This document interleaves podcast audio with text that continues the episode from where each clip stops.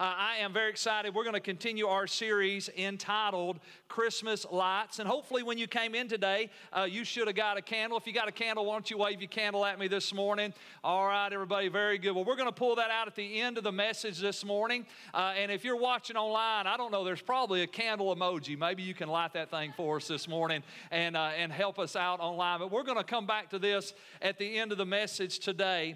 Uh, but this morning, I'm excited because how many of you love Christmas? Anybody of you love the birth of Jesus Christ? The fact that everything that we have as believers in Jesus Christ really began in a manger, began with the birth of our Lord and our Savior Jesus Christ. And we began last Sunday in John chapter 1. Let's look at that again together. John chapter 1, starting in verse 1. The Bible says this In the beginning, the Word already existed. And the Word was God, and the Word, the Word was with God, and the Word was God. And he existed in the beginning with God, and God created everything through him, speaking of Jesus, who is the Word, and nothing was created except through him. And the Word, Jesus, gave life to everything that was created, and his life brought light to everyone. And the light shines in the darkness, and the darkness can never extinguish it.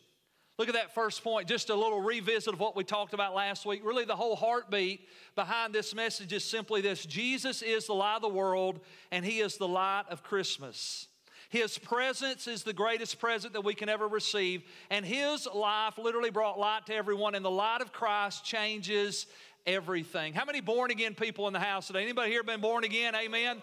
How many of you know that when you experienced the love of God and the light of Christ came into your heart and your life, it literally changed everything. The light of Christ in our hearts and our lives changes everything. It changes our outlook, it changes our attitude. All of a sudden, we go from living in a world where many times we're struggling with bitterness and resentment and even hate toward the people around us. And the light of Christ comes into our heart, and all of a sudden, there's love and there's forgiveness and there's mercy and there's grace and there's restoration. And our lives are supernaturally changed because the light of Christ has shined in our hearts. But not only does the light of Christ change our hearts, but think about your family. You know, one of the things I love to hear, I love to hear the testimonies of people that say, I was the first person in my family to come to Christ, or I'm a first generation Christian. And what I love about those first generation Christian stories is that when you look two or three generations later, guess what?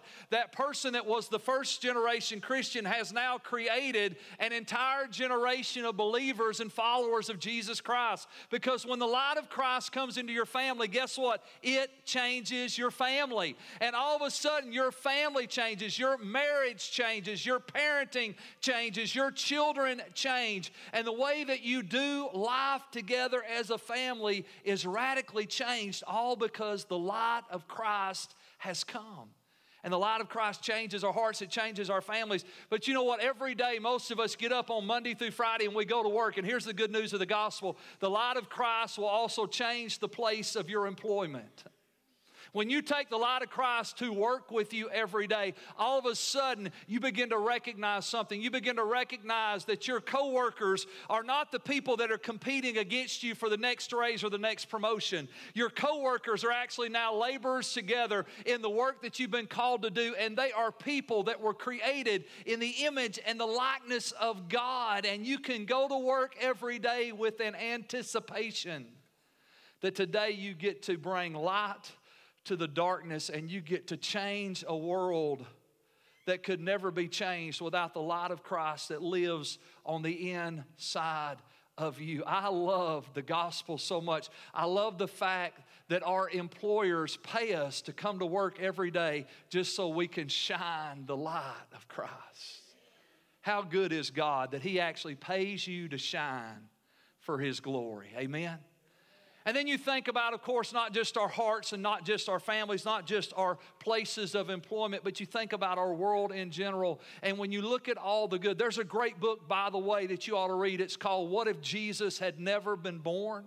By Mr. Kennedy, I believe is his Dr. Kennedy is who wrote the book. And he begins to look through history. And what he does through that book is simply this. He begins to look through history and he begins to connect the dots of Christianity. And what you begin to recognize is that at the, at the heartbeat of every good thing, at the heartbeat of a government that is by God and for God and for the people, at the heartbeat of every hospital and every goodwill organization, at the heartbeat of every charity that has ever been birthed into existence, you you will find the light of Christ fueling and feeding those organizations. Before Harvard became the Harvard that we now know, Harvard was birthed as a ministry training center for pastors and Christian leaders. The most liberal college on the planet was birthed through the light of Christ because in the original days it was the light of Christ that burst out to educate and train a world lost in darkness. And the light of Christ changes everything. And we have the honor and we have the joy of being the light bearers of Jesus Christ. Come on, somebody. We have the honor and we have the joy of being the light bearers of Jesus Christ. So today, why don't we look in Luke chapter 2? Because today is what I call as a pastor, today's Christmas Sunday, right? Today is the Sunday before Christmas, and it's an amazing day. And it couldn't be Christmas Sunday if we didn't read the Christmas story, Luke chapter 2. And let me just challenge you and encourage you in this. If you do not have a family tradition that includes the reading of the Christmas story from your Bible, I encourage you to incorporate that into your Christmas tradition this year. I encourage you to find a place in the celebration of your Christmas festivities with your family, with your children, with your spouse, where you actually incorporate the reading of Luke chapter 2, the reading of the scripture of the birth of Jesus Christ. Kelly and I have been married 31 years, and that first Christmas together, we, we made a decision. We're going to begin every Christmas morning with the reading out of my good old school Bible, right? I'm an iPad techie guy, but on Christmas morning, I break out my old school Bible you know. I open it to Luke chapter 2, and there we sit in our living room with our family when they were little, at least. Now it's just me and Kelly and Levi, but we sit there. And before we open a gift, before we launch into the festivities, and we have a lot of them, and we enjoy every one of them, it's such a joy just to celebrate Christ. We take a few minutes and we read that Christmas story, and we dedicate and consecrate our hearts afresh that morning, and we remember what we're really celebrating. We remember the gift that was given and the price that was paid and the sacrifice that was made. And we consecrate that time of celebration with the heart of Christmas, which is Christ. And you don't have to do what we did. We're not doing the right thing, we're just doing the one thing that we do. But I would just encourage you, if you've not incorporated that into your celebration some way, somehow, in some form, I want to encourage you, make a decision, make a leap of faith this year and say, hey, we're going to do something maybe we've never done before. Luke chapter 2. It says, And it came to pass in those days that a decree went out from Caesar Augustus that all the world should be registered. And this census first took place while Quirinius was governing Syria. So all went to be registered, everyone to his own city. Joseph also went up from Galilee out of the city of Nazareth into, into Judea to the city of David, which is called Bethlehem, because he was of the house and the lineage of David, to be registered with Mary, his betrothed wife, who was with child. And so it was while they were there, the days were completed for her to be delivered, and she brought forth her firstborn son, wrapped him in swaddling clothes, and laid him in a manger because there was no room for them in the inn. And now there were in the same country shepherds living out in the fields, keeping watch over their flock by night. And behold, an angel of the Lord stood before them, and the glory of the Lord shone round about them, and they were greatly afraid. And then the angel said, Do not be afraid, for behold, I bring you good tidings of great joy, which will be to all people. For there is born to you this day in the city of David a Savior who is Christ the Lord. And this will be a sign to you. You will find the babe wrapped in swaddling clothes and lying in a manger. And suddenly there was with the angel a multitude of heavenly hosts praising God and saying, Glory to God in the highest, and on earth peace and goodwill toward men. And so it was when the angels had gone away from them into heaven that the shepherds said to one another, Let us now go to Bethlehem and see this thing that has come to pass, which the Lord has made known to us. And they came with haste and found Mary and Joseph and the babe lying in a manger. And when they had seen him, they made widely known the saying which was told them concerning this child. And all those who heard it marveled at those things which were told them by the shepherds. But Mary kept all these things and pondered them in her heart. And then the shepherds returned, glorifying and praising God for all the things they had heard and seen as it was told to them. Last week, we began to examine how this Christmas story, how that Jesus, Emmanuel, God with us, brought to light the light of God, how that Jesus brought to light the love of God. And all of a sudden, last week, we kind of dove into that revelation that it was the light of Christ in a manger that revealed and declared the love of God, an extravagant love that God so loved the world that He desired that none should perish, but that all people should come to repentance. And God sent His Son not to condemn us, but to save us from ourselves. And as we dove into the love of God, we are transitioning today. We're going to talk about today how that the light of Christ brings not just the light of love, but now the light of hope. And how many of you know we live in a world that needs the hope of God today? Come on, somebody. And we're going to talk today about the light of hope. And next Sunday, let me remind you, next Sunday, the day after Christmas, don't sleep in, don't skip church, set the alarm, get up and come to church next Sunday morning because next Sunday morning, we're going to talk about how Jesus shines the light of life and how that the light of life that comes through the birth of Jesus Christ empowers us to step into a brand new year. How many know 2022 is just a couple weeks away and we need the light of of life that comes through Christ as we step into a brand new year. So today, let's talk about that light of hope. Let me give you a definition this morning. Let me tell you, first of all, what hope is not. Hope is not a wish. It's not an idea or ideology. It is not just even a vision for a better day. Hope in Christ is an expectation for good. The word hope literally means expectation, it means to expect the good that God has promised. Hope in Christ is an expectation of good. It is an expectation that says, I am expecting and anticipating the good that God has promised in His Word. If you flip the coin for just a minute, we understand that fear is also an expectation. Fear is an expectation of evil. Fear is an expectation that the bad thing is going to become a real thing. Fear is an expectation that what I what I had what my worst nightmare had envisioned to be might actually become a reality and we live in a world where fear rules the hearts of people. But I want to tell you today there is a lot of hope today. And his name is Jesus.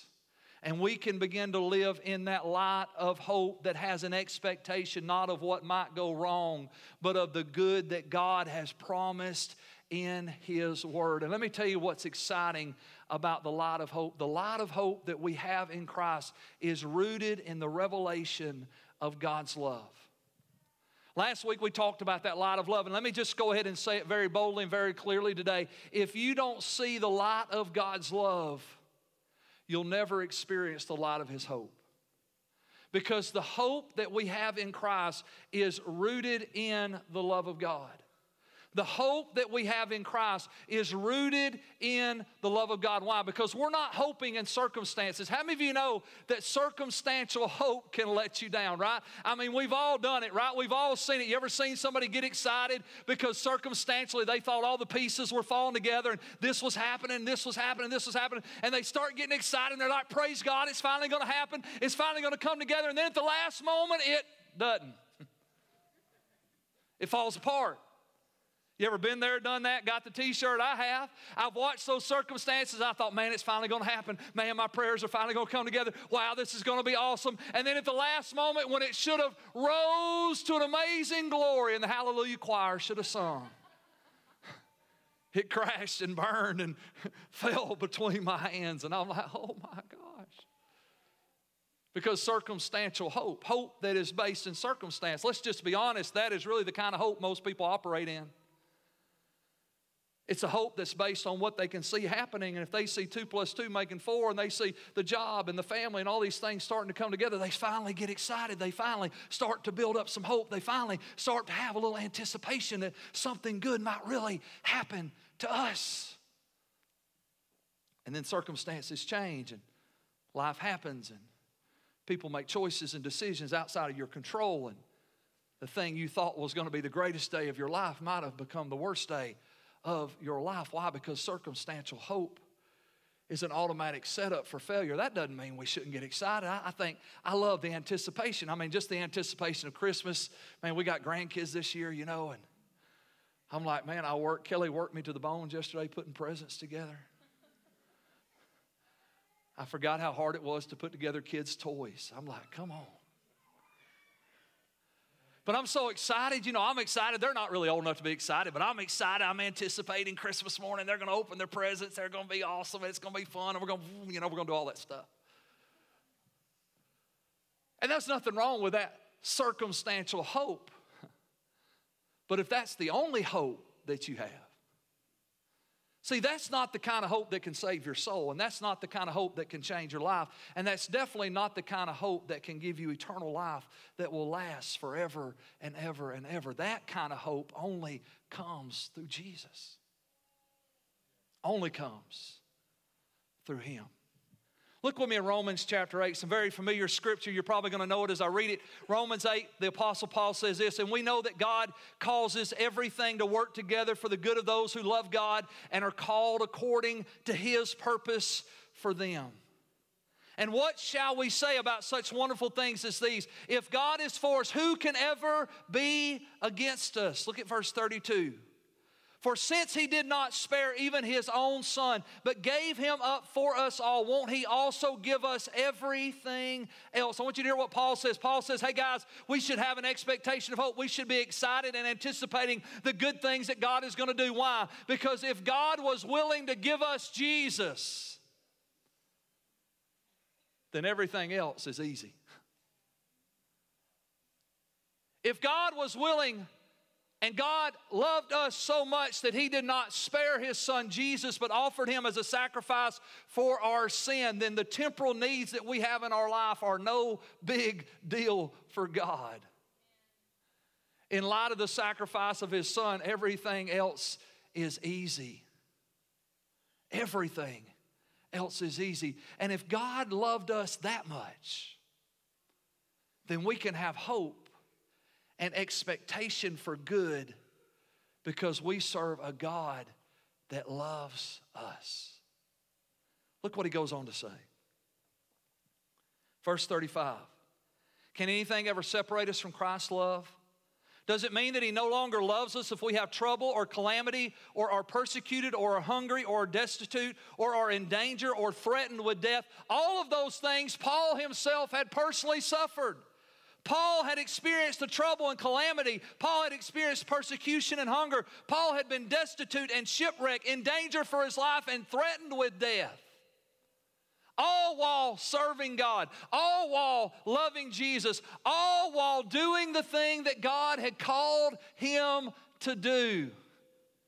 Paul was right in the middle of the will of God, and trouble and trial and pain and heartache and persecution and tribulation and perilous times and even the threat of death came against his life. See, that exposes a lie, right? Because there's a lie of the enemy that if you're doing it what God wants you to do, everything's going to be wonderful and perfect. And you're going to have a Hallmark movie life. I had to throw that in there for my wife.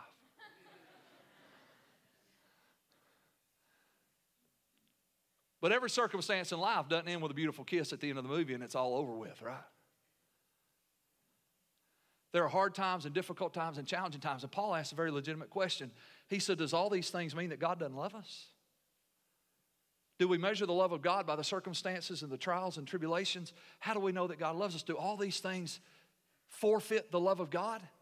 And then he goes on, look what he says in the very next verse. He even takes it a step further. As the scripture says, For your sake, Lord, we are killed every day. We are being slaughtered like sheep. But no, despite all these things, listen to this, despite all these things, overwhelming victory is ours through Christ who loved us. King James says, and we are more than conquerors through Christ who loved us. I heard a preacher years ago make this statement. He said, you know what, you know what it means to be more than a conqueror? he said, I want you to imagine the heavyweight champion of the world defending his title, and he's in the ring. And for 10 rounds, 6'5, 280 pounds, he's slugging it out with the contender. And after 10 rounds, he finally lands that blow that takes the contender down to the ground, gets the 10 count. He walks away as the still heavyweight champion of the world. He wins $2 million for the prize money, and he goes home, six foot five, 280 pounds, and he walks in the house, and his five foot two, 110 pound wife takes the check, deposits in the bank, and goes shopping. Because she's more than a conqueror. He fought the battle, and she got to enjoy the spoils of his victory. Jesus fought the battle. We get to enjoy the spoils of his victory. We are more than conquerors because he loved us. And he loved us enough to die on the cross for the sins of the world so that whosoever would believe in him would never perish but have everlasting life. In all these things, we are more than conquerors. And then Paul goes on. He says, And I am convinced, verse 38, that nothing can ever separate us from God's love Neither death nor life, neither angels nor demons, neither fear for today or worries about tomorrow, not even the powers of hell can separate us from God's love. No power in the sky above or in the earth below, indeed, nothing in all creation will ever be able to separate us from the love of God that is revealed in Christ Jesus our Lord.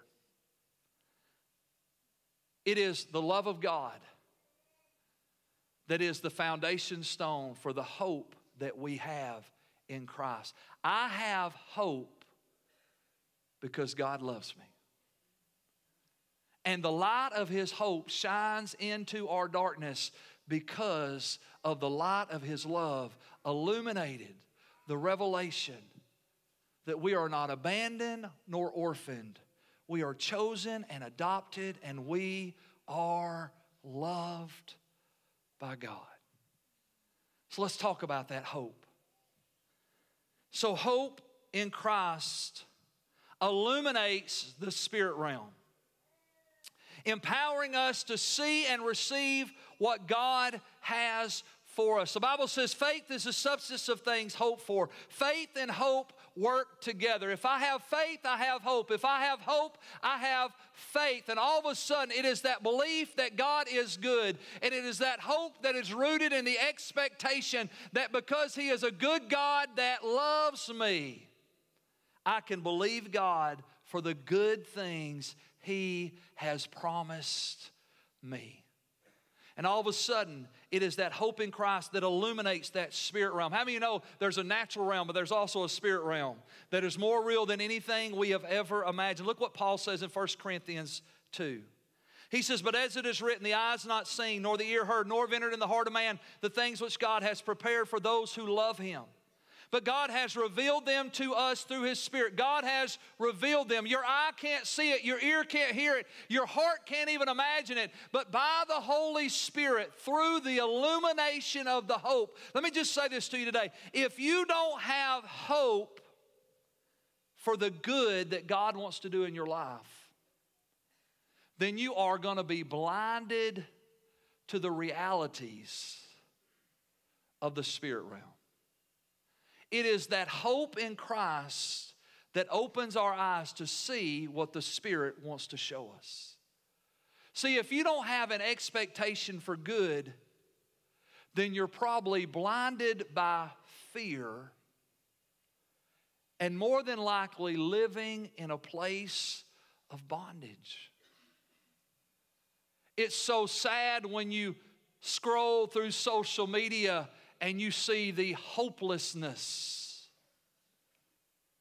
and you see the fear, and you see the judgment and the accusation and the criticism that flows out of the hearts and lives of people. Let me tell you something. If you are critical, judgmental, and harsh toward the world, you are blinded by fear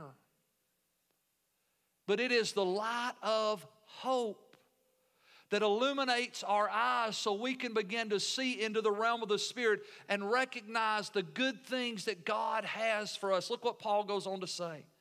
He says, verse 11, For what man knows the things of man except for the Spirit of the man which is in him? Even so, no one knows the things of God except for the Spirit of God. Look at verse 12. Now we have received not the Spirit of the world, but the Spirit who is from God, that we might know the things that have been freely given to us by God. We've been adopted into his family because he loves us. And it is that light of hope rooted in the love of God that allows me to see the good things that God has for me. If you look at the world, you know, the world says, well, it's a jungle out there. You know what Jesus looked at the world? You know what Jesus said when Jesus looked at the world? He didn't say it's a jungle out there. Jesus looked at the world and he said, The harvest is plentiful, but the laborers are few.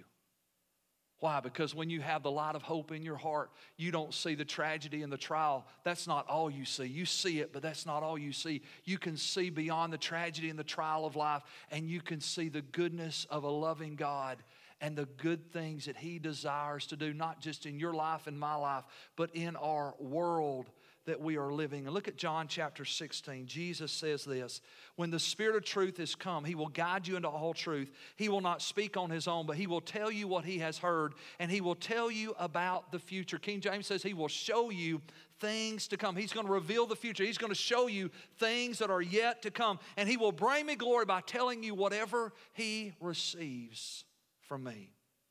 Look back at that point. Hope in Christ illuminates the spirit realm, empowering us to see and receive what God has for us. The light of hope, hear me, allows us to prepare today for what is coming tomorrow. When you have hope in your heart, there is an expectation for the good that God has promised. And let me just say that again it is the good that God has promised. We're not making up things, we're just believing for the good that God said He wants to do. How many know He's a good Father? Come on, somebody.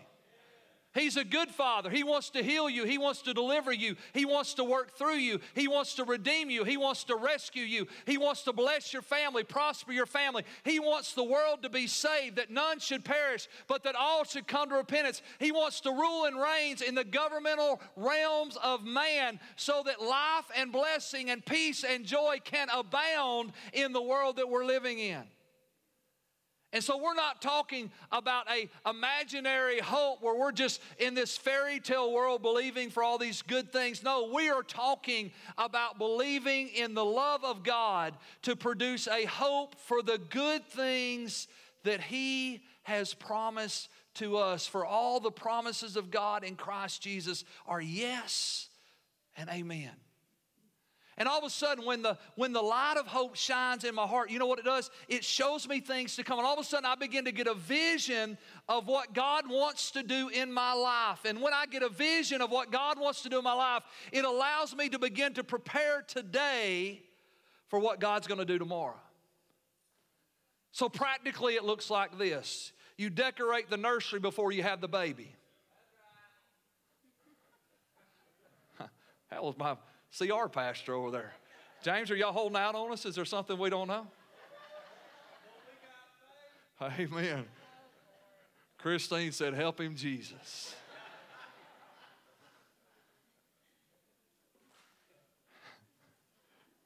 It means that you prepare your heart for marriage before you meet the person you're going to marry.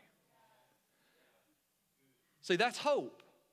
I have an expectation that God wants me to be married. I have an expectation that God wants me to have a family. I have an expectation if I'm a man that one day I'm going to be a husband and one day I'm going to be a father. If you're a woman, one day you're going to be a wife and one day you're going to be a mother. So, because of that hope that I have in Christ, I now begin to see today what God wants to do tomorrow, which allows me to begin to prepare now so that I'm ready to receive tomorrow what He has for me.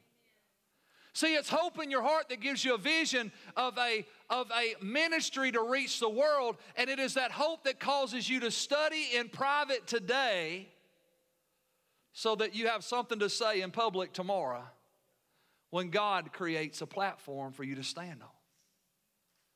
See, that's what the light of hope does.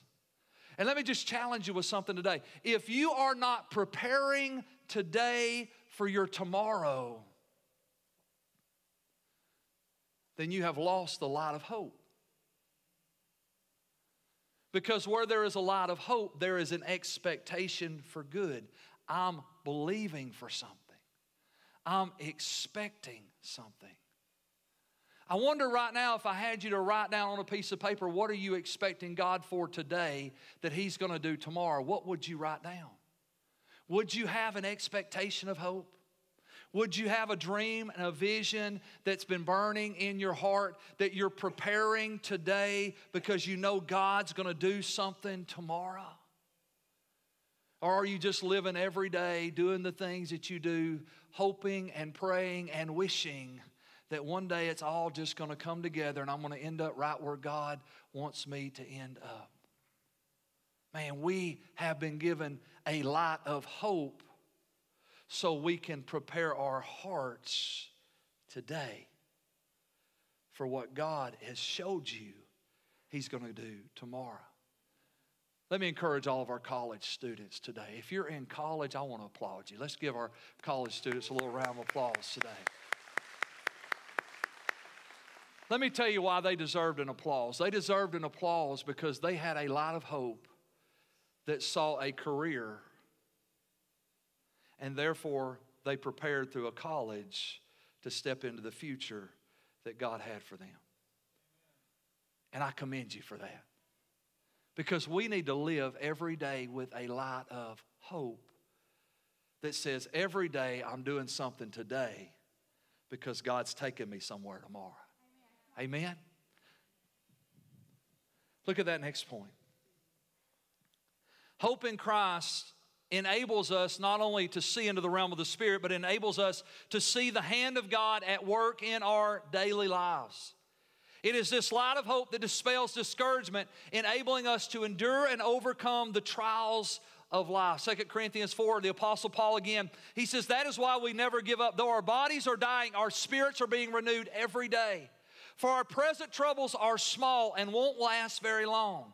Yet they produce for us a glory that vastly outweighs them and will last forever.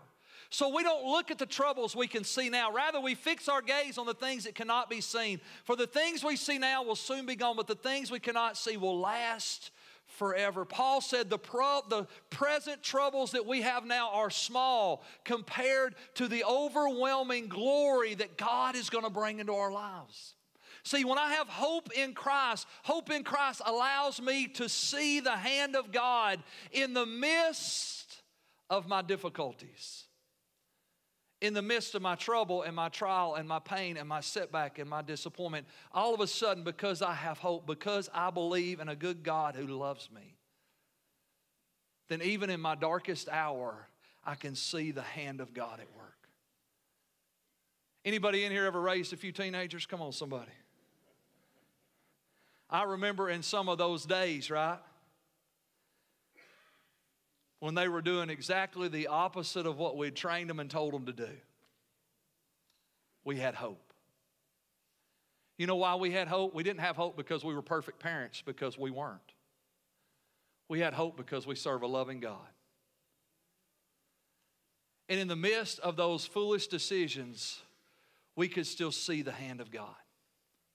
And what's exciting is even now, as we look at our family and our extended family, and we look at our church family, and we look at the world around us, and you see people in the midst of chaos and confusion, if you have a light of hope in your heart, you know what will happen? Not only will you see the poor decision making,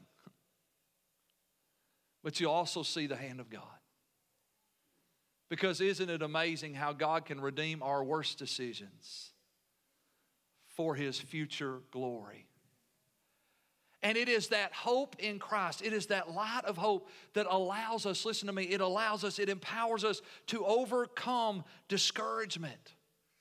See, if all you see is what you see, you're going to be discouraged. Let me say that again. If all you see is what you see, you're going to be discouraged because people don't always do what they're supposed to do. Circumstances don't always go the way they're supposed to go. And God doesn't always work the way I thought He should work. Come on, can I get an amen?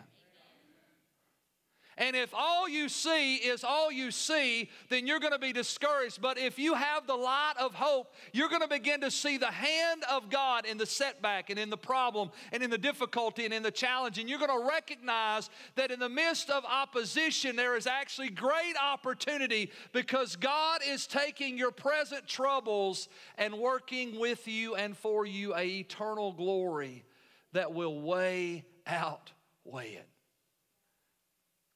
And sometimes now, Kelly and I will look at things going on in the hearts and lives of people that we love, and we'll see poor choices and poor decisions, and sometimes we'll just sit around and we'll laugh. Not at them, but we'll laugh at the fact that what the enemy meant for evil, we can already see God's going to use for good. We can laugh. The Bible says God laughs in the face of his adversaries. You know why? Because he's not in the hand of his adversaries. And we are not in the hand of our adversaries, we are in the hand of God. Amen? So, that light of hope allows us to see the hand of God and it empowers us to dispel that discouragement and endure the hard times of life. Let's just be honest, there are hard times and, and I read a great quote by Mark Batterson. He made this statement. He said, The obstacle in front of you is not the thing you need to go around or go over, it's the thing you need to go through. Because as you walk through the struggle, you actually become the person that you need to be to receive the promise on the other side.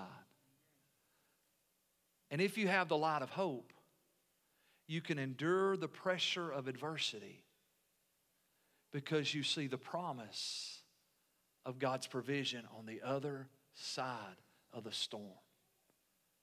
That's what the light of hope does. Look at that next point. Hope in Christ empowers us to see beyond this world into eternity. And it is the light of hope that reveals resurrection life. We will live forever in the presence of God. Let me give you some good news today, guys. This world is not our home. Hey, we're just pilgrims and strangers. We're just passing through. Can I get an amen from somebody today? Hey, we're living for something bigger than this world. And it is our hope in Christ that allows us to see beyond this world and look into eternity. And it's that light of hope that gives us the vision of resurrection life. Look what Paul says in 1 Corinthians 15. What an amazing statement, verse 19. He says, And if our hope in Christ is only for this life, we are more to be pitied than anyone in the world.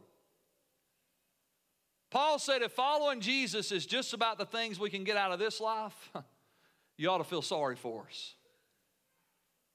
But if following Jesus is about more than this life, then you ought to join us.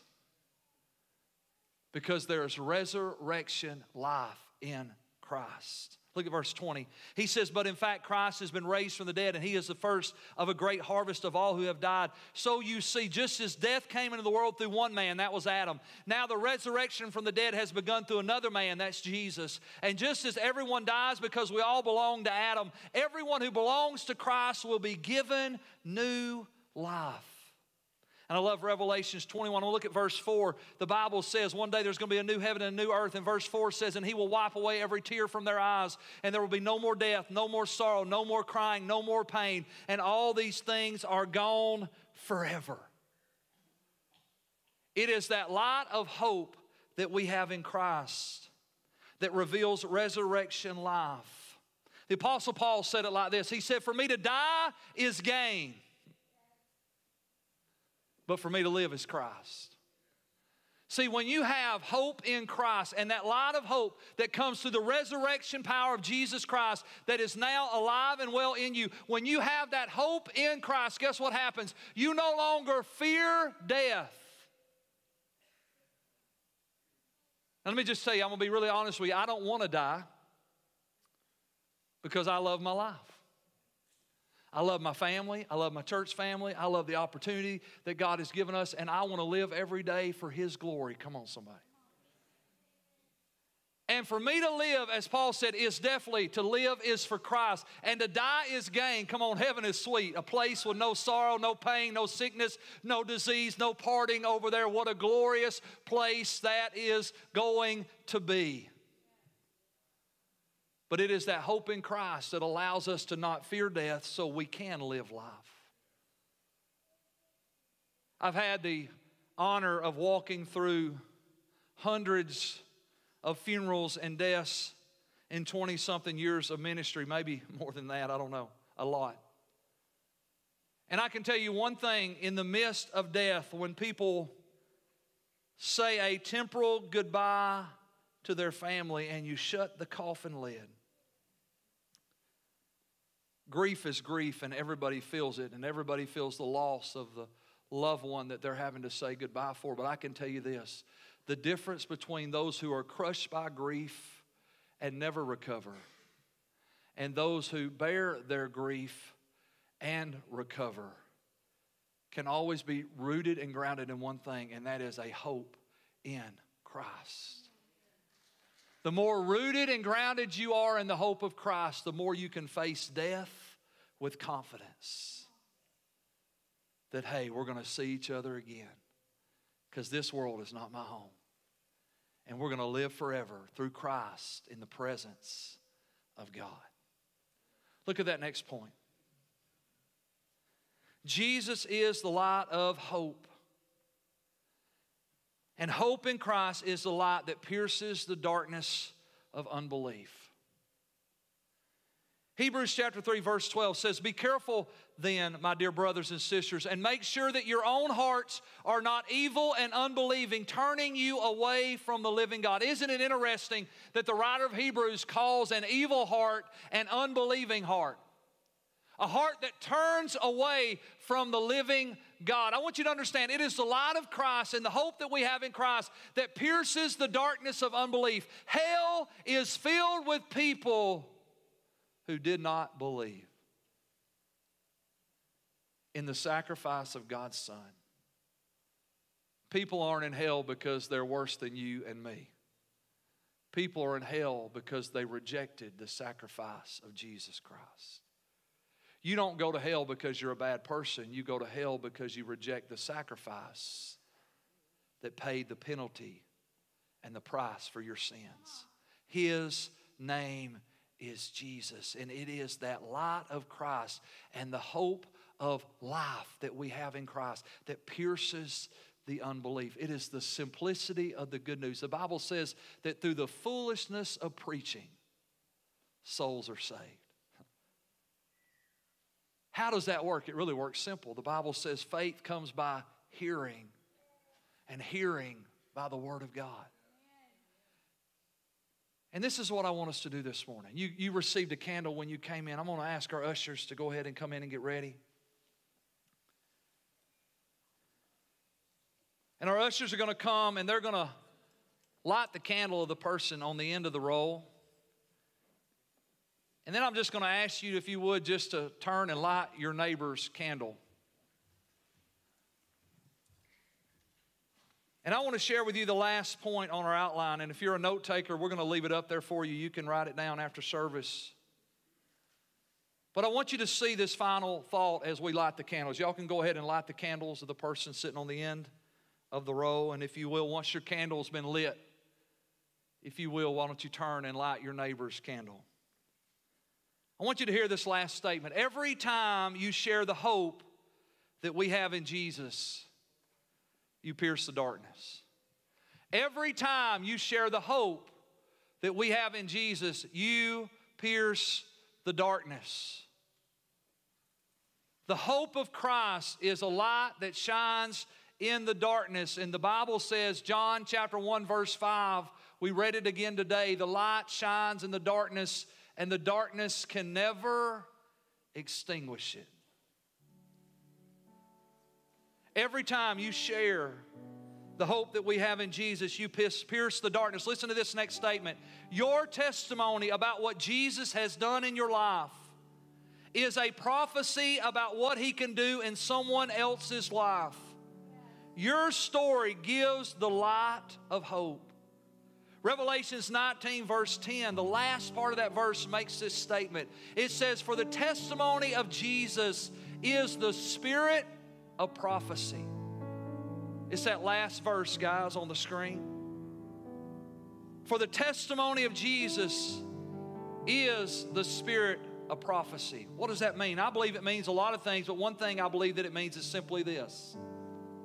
Every time you testify about what God has done in your life, you are prophesying of what God can do in somebody else's life.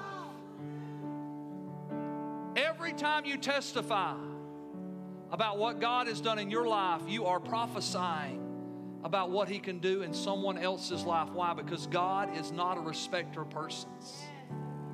And if God saved you, guess what? He can save them. If God healed you, He can heal them. If God delivered you, He can deliver them.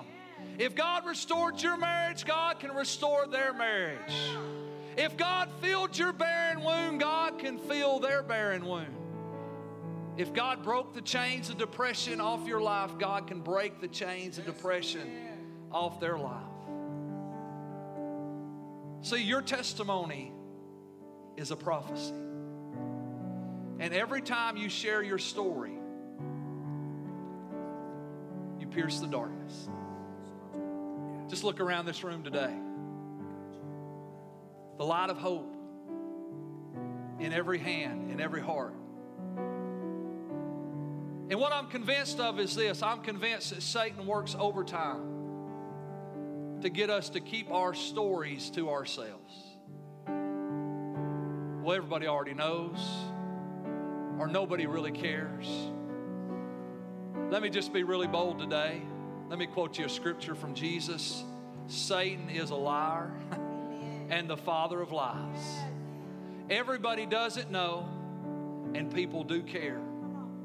And there is a world lost in the darkness of hopelessness that's waiting on the light of your story.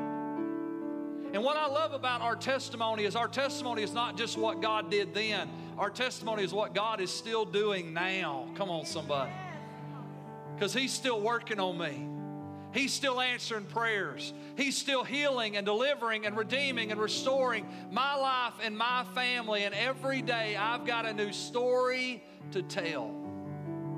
Because every day God, in His love and His faithfulness, has extended His hand into my life and into yours. So I want to give you a Christmas challenge today. Over the holidays, just over this week, you're probably going to see some family and friends that you don't normally see. You're going to hang around with some people that you probably 365 days a year don't hang around with. I want to challenge you to do something this Christmas. Share your story. Share the light of hope with your family and with your friends. And it doesn't have to be weird and it doesn't have to be crazy. You don't have to break out your Bible. You don't have to bring in a podium so you can stand behind it. All you got to do is tell people what Jesus has done for you. And it's really simple. You know why? Because everybody at your holiday gatherings, you know what they're going to be talking about? They're going to be talking about their jobs and their families and their finances. They're going to be talking about all the things that are happening in their daily life. And guess what? The light of Jesus changes everything. So if they're talking about their jobs, guess what? The light of Jesus has changed your job. If they're talking about your families, guess what? The light of Jesus has changed your family. If they're talking about their finances, the light of Jesus has changed your finances. If they're talking about their own thoughts and the battles they're having in their own mind, the light of Jesus has changed your thinking. And no matter what the conversation, there's a testimony and a prophecy in your story. And I just want to challenge you. Let's share hope this Christmas.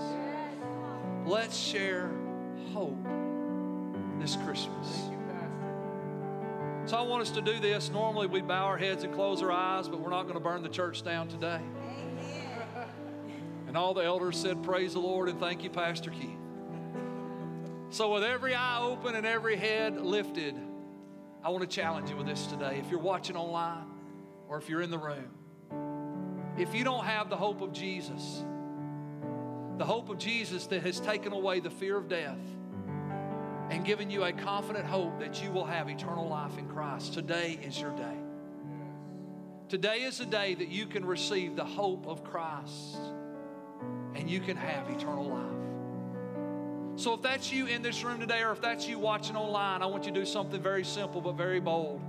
If you're here today and you say, Pastor Keith, I've never accepted the, the gift of eternal life through Jesus, and today I want to make him the Lord of my life, and I want the light of hope to fill my heart. If that's you today, I just want you to raise your hand. Just all over this building online, you can just hit that little hand emoji. And you can say, Pastor Keith, I'm raising my hand. If you've never accepted the light of hope through Jesus, and I want you to raise your hand. Our ushers are going to slip a little packet in your hand today. We want to give you something to take home. We want to just encourage you and help you in the next step.